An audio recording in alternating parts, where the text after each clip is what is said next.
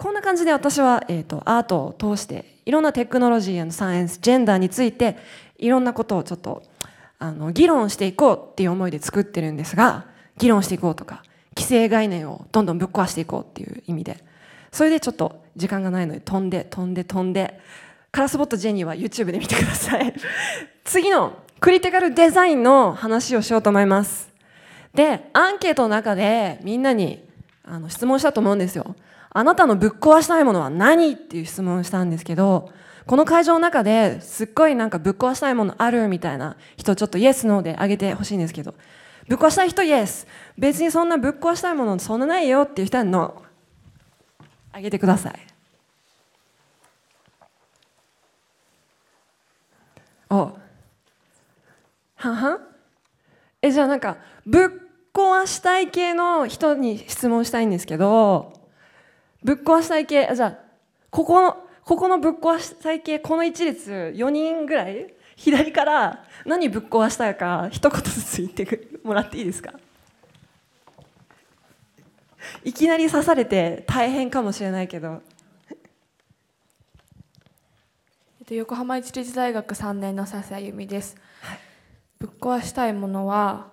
日本の新卒が重要視されていること。私も超賛成ですです、はい、ありがとうございます。次のぶっ壊したいもの何ですか？ICU 教養学部3年の飯島敦咲です、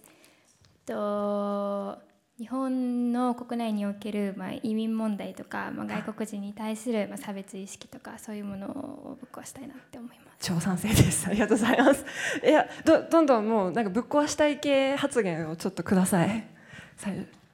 じゃあはい、東京外国語大学1年の堀川ゆめです。ぶっ壊したいものは女の子だからってなんかちょっと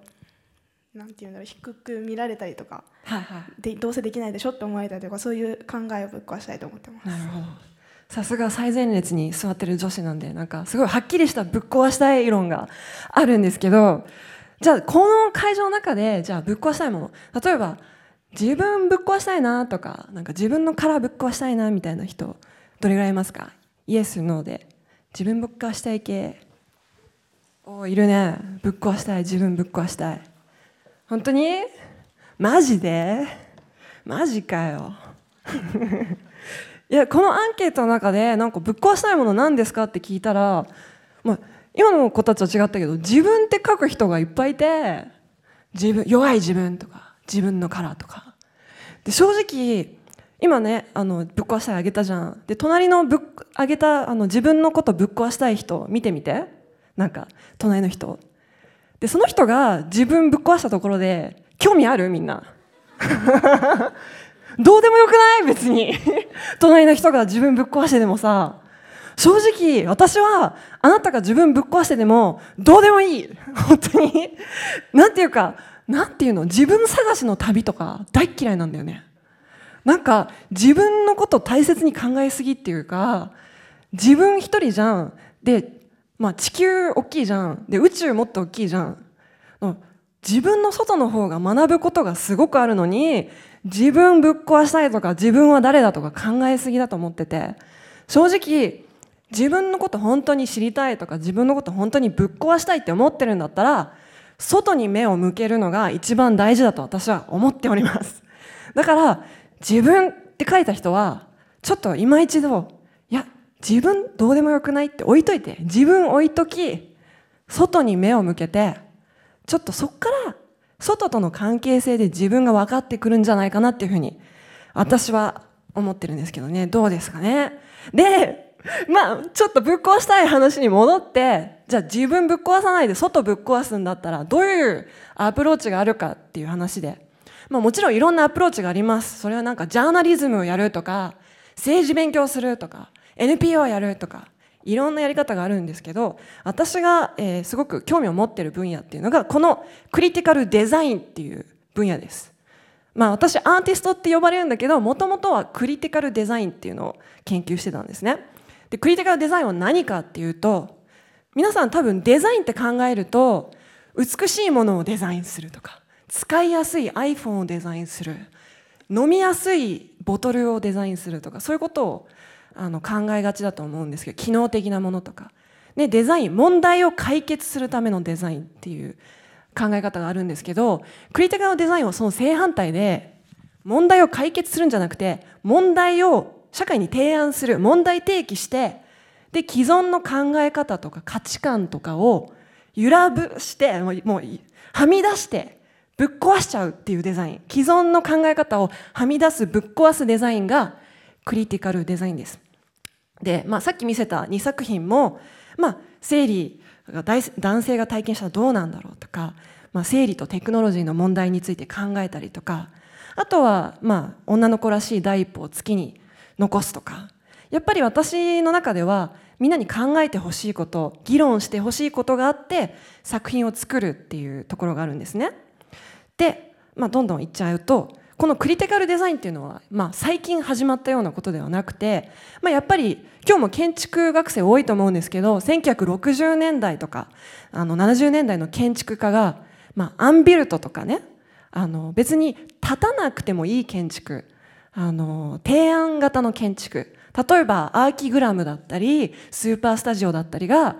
歩く都市とかね、あとは、いろんな、なんていうか、ネットワーク型の都市とか、そういうのを提案していたのが、クリティカルデザインの始まりかなと私は思っていて、でこれはイギリスのセドリック・プライスっていう建築家が1965年、今から50年前に提案した移動式の大学ですね。でこれは何かっていうと、イギリスには当時もう使われなくなってしまった、線路がいっぱい残ってたんですよ、炭鉱とかのトロッコの。でこの線路を使って、例えば大学を図書館とかを電車にしちゃって、で知識が届かないような田舎のエリアに大学を全部移動させて、だから、わざわざロンドンとかマンチェスターに行かなくても、すごく田舎に住んでても教養を得ることができるっていう大学をセドリック・プライスはここで提案してるんだけど、これってちょっと今の時代の、例えばウィキペディアだったりとか、あとはね iTunes でハーバードの大学の講義とか MIT ね、私のこれが行く MIT の講義もオンラインで見れたりとかするけど、それにちょっと近くないですか？しかもこのセドリック・プライスって50年前に今のそういう状況をちょっとデザインを通して予言してる。ちょっと当時は多分ありえない、何考えてんのこいつバカじゃねって思われてんだけど、今で見ると、あ、セドリック・プライスいいこと言ってたじゃんみたいな。それもクリティカルデザインですね。で次、ちょっと時間ないから飛ばしちゃうんだけど、例えばこれはもういきなり50年前じゃなくて去年のクリティカルデザイン作品なんですけど、これは長谷川愛さんっていう私の大学院の後輩が作ったんですが、I wanna deliver a shock っていうタイトルで、ちょっと画面には子宮の中にサメの人形がある写真があるんですが、これ何かっていうと、女性が、私わざわざ子供とか産まなくてよくないって思った女性が、別に子供を産むの興味ないんだけど、例えば絶滅危惧種とかサメとかイルカとか違う動物を私産みたい。でバイオテクノロジーが十分進化していくと、女性の子宮の中で人間以外の子供を妊娠できちゃうかもしれない。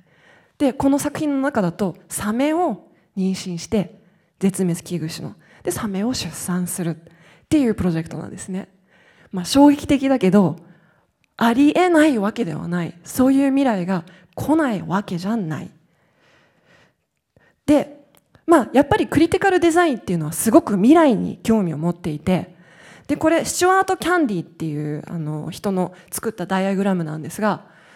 左側に現在があって、右側にいろんな未来があって、で未来っていろいろ分けれると思うんですよ。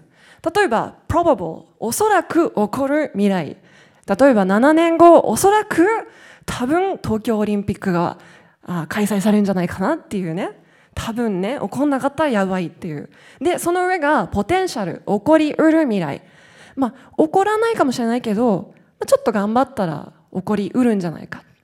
ちょっと頑張ったら東京オリンピックの開会式もかっこよくなるんじゃないかみたいなね。で、その上が possible、 不可能でない未来、なんて言うんだろう、起こらなそうだけど不可能ではないし、考えた方がいいんじゃないかなみたいなね、そういう未来があります。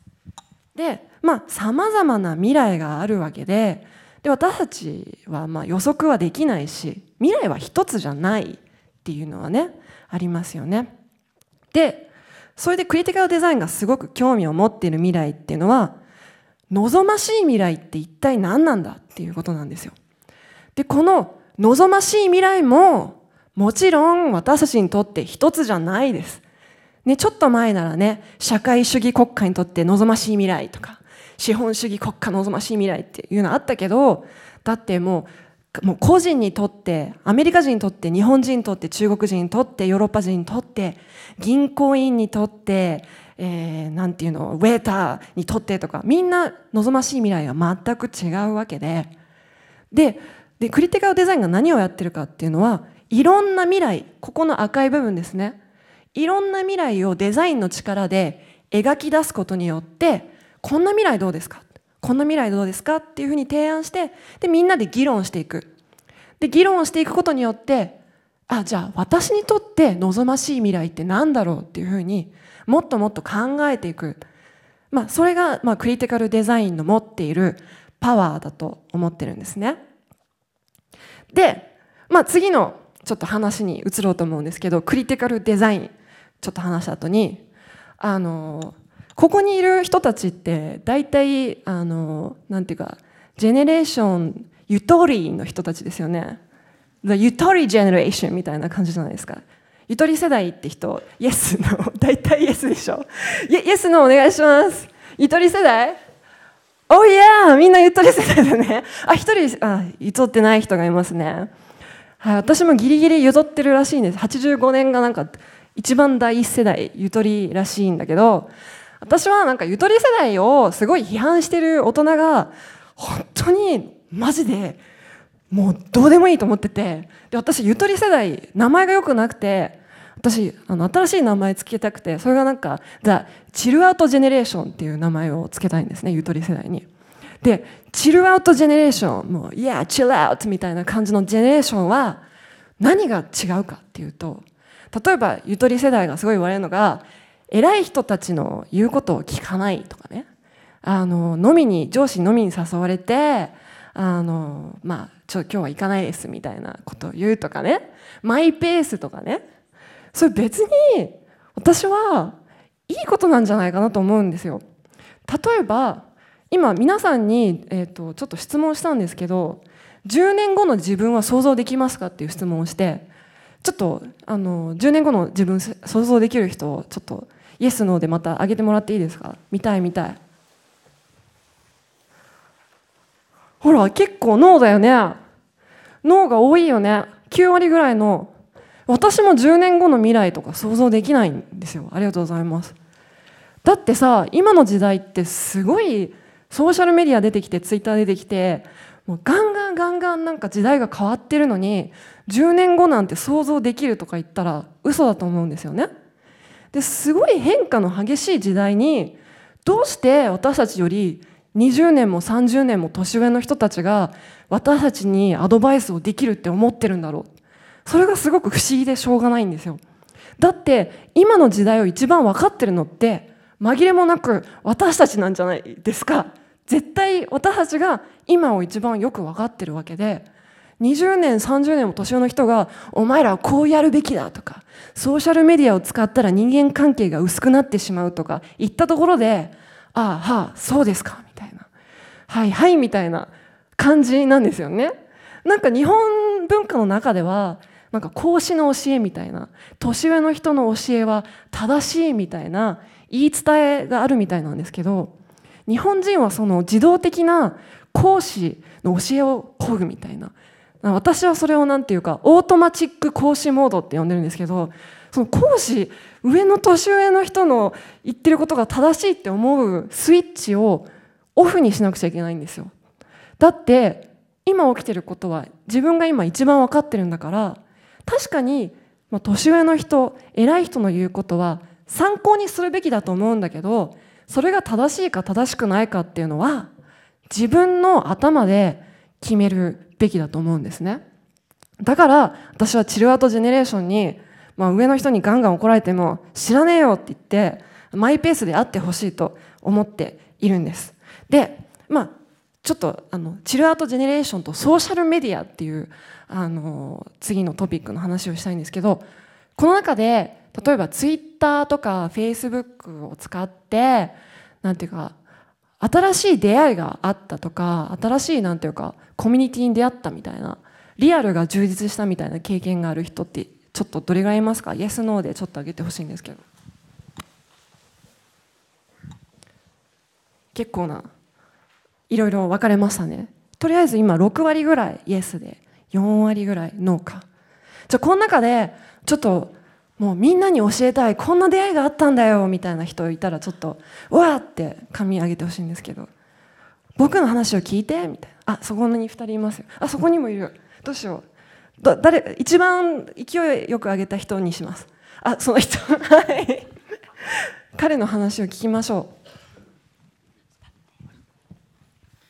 はい、慶應義塾大学4年の山本優里です。Facebook のおかげで僕は去年モンゴルの遊牧民の家で暮らすことができました。すごいですねそれは半端なくみんなに自慢したいですね。そうですね、はい、超羨ましいです、はい、それありがとうございます。ちょっとこれにちょっと対抗するようなスーパー体験はないですか？なかなかないですよね。でもじゃあ対抗しなくてもなんか2番準グランプリぐらいの人どれぐらいいます？いない？いるいる？もっともっとさ、ゆとりジェネレーションだろあそこに、はい、はい、成蹊大学の伊藤元気です、はい。まあ対抗って話じゃないんですけど、ツイッターで話しかけてジャーナリストの田原総一郎さんと議論することになって、で結果的にそれが田原総一郎さん特集の情熱大陸に出て全国デビューをしました。それすごいですねそれ相当またすごいと思います。いやちょっとなんかありがとうございました。いやなかなかすごいエピソードが出てくるんですけど、私自身も自分のさっきの見せた作品作る時に、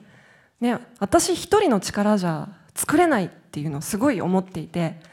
まあ、だって私もまだ大学院出たばっかだし28でそんなにお金も集まってるわけじゃない時にもう大きいものを作りたいっていうので、私もよくツイッターでスタッフを募集して制作してるんですね。毎回そうなんですけど、で今回のこの授業の中でもツイッターで出会って募集したスタッフの人がちらほら来ててね、いるよね、ちょっと知ってる顔がいるんですけど、じゃあちょっと全員把握したいのでピンクあげてもらっていいですか？どこにいるか。そう 目の前に、あそこにもいたあそこにもいたね、ちょっとちらほらいるんですが、まあ、私もツイッターのおかげで、まあ、ソーシャルメディアのおかげでチームを作って、あとは自分の作品を発表拡散していってるアーティストです。で、まあ、そもそもちょっと次の話題に行きたいんですけど、今私はネオポピュラーの時代に入ってると思ってて、でソーシャルドリーミングっていう言葉を使ってて、今までポピュラーになるとか人気者になるっていうのは、例えばテレビですとか、あと申し訳ないですけどラジオですとか、すごく大きなメディアに露出をするっていう考え方があって、だからまあなんていうか商業的なものこそポピュラーになるとか、商業的な考え方がポピュラーになるっていうねアイデアがあったんですけど、今私たちはまあソーシャルメディアっていうメディア、 YouTube、 ニコニコ動画、Ustream、Twitter を手に入れた今、もう無料でガンガンコンテンツを発信して受信することができる。だから人気者であることっていうのは必ずしも商業的であることとかではなくなったんですよね。それはすごく面白いことで、例えば私の作品も3年前大学院卒業して、で初めて展示したのが東京都現代美術館だったんですね。でその次に展示したのがニューヨークモマ近代美術館で、それって15年前のアーティストにはありえない、学校出てすぐ美術館で展示ってありえなかったんだけど、やっぱその時私は作品を YouTube に載っけてたから、トゲンビのキュレーターとニューヨークモマのキュレーターが YouTube で見て、この子面白いじゃん、いやもうちょっと展示しようみたいな感じで広がっていった。だからなんていうかチャンスは無限に広がっている時代なんですね。だから自分の言いたいことを、議論したいことがどんどん自分の力で広がっていく。でもう一つ変わっているなって思うのが、これまでまあ特に今日の授業、未来授業はもうとてももう天才の方たちがこれから講演すると思うので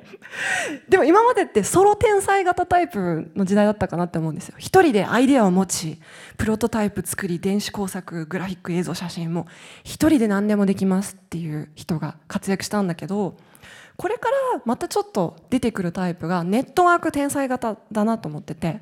例えば私はまあアーティストとして制作してるんだけど、私絵がすっごい下手で写真も撮れないし映像の編集もアマチュアだし、まあできない尽くしだけど、私はアイディアを持ってて、でツイッターを使って写真できる人、音楽できる人、グラフィックできる人、ファッションできる人っていうのを集めて、でみんなでネットワークで作っていく。だからまあ集合知的なクラウドソース的な作り方でアートを作ってるんですね。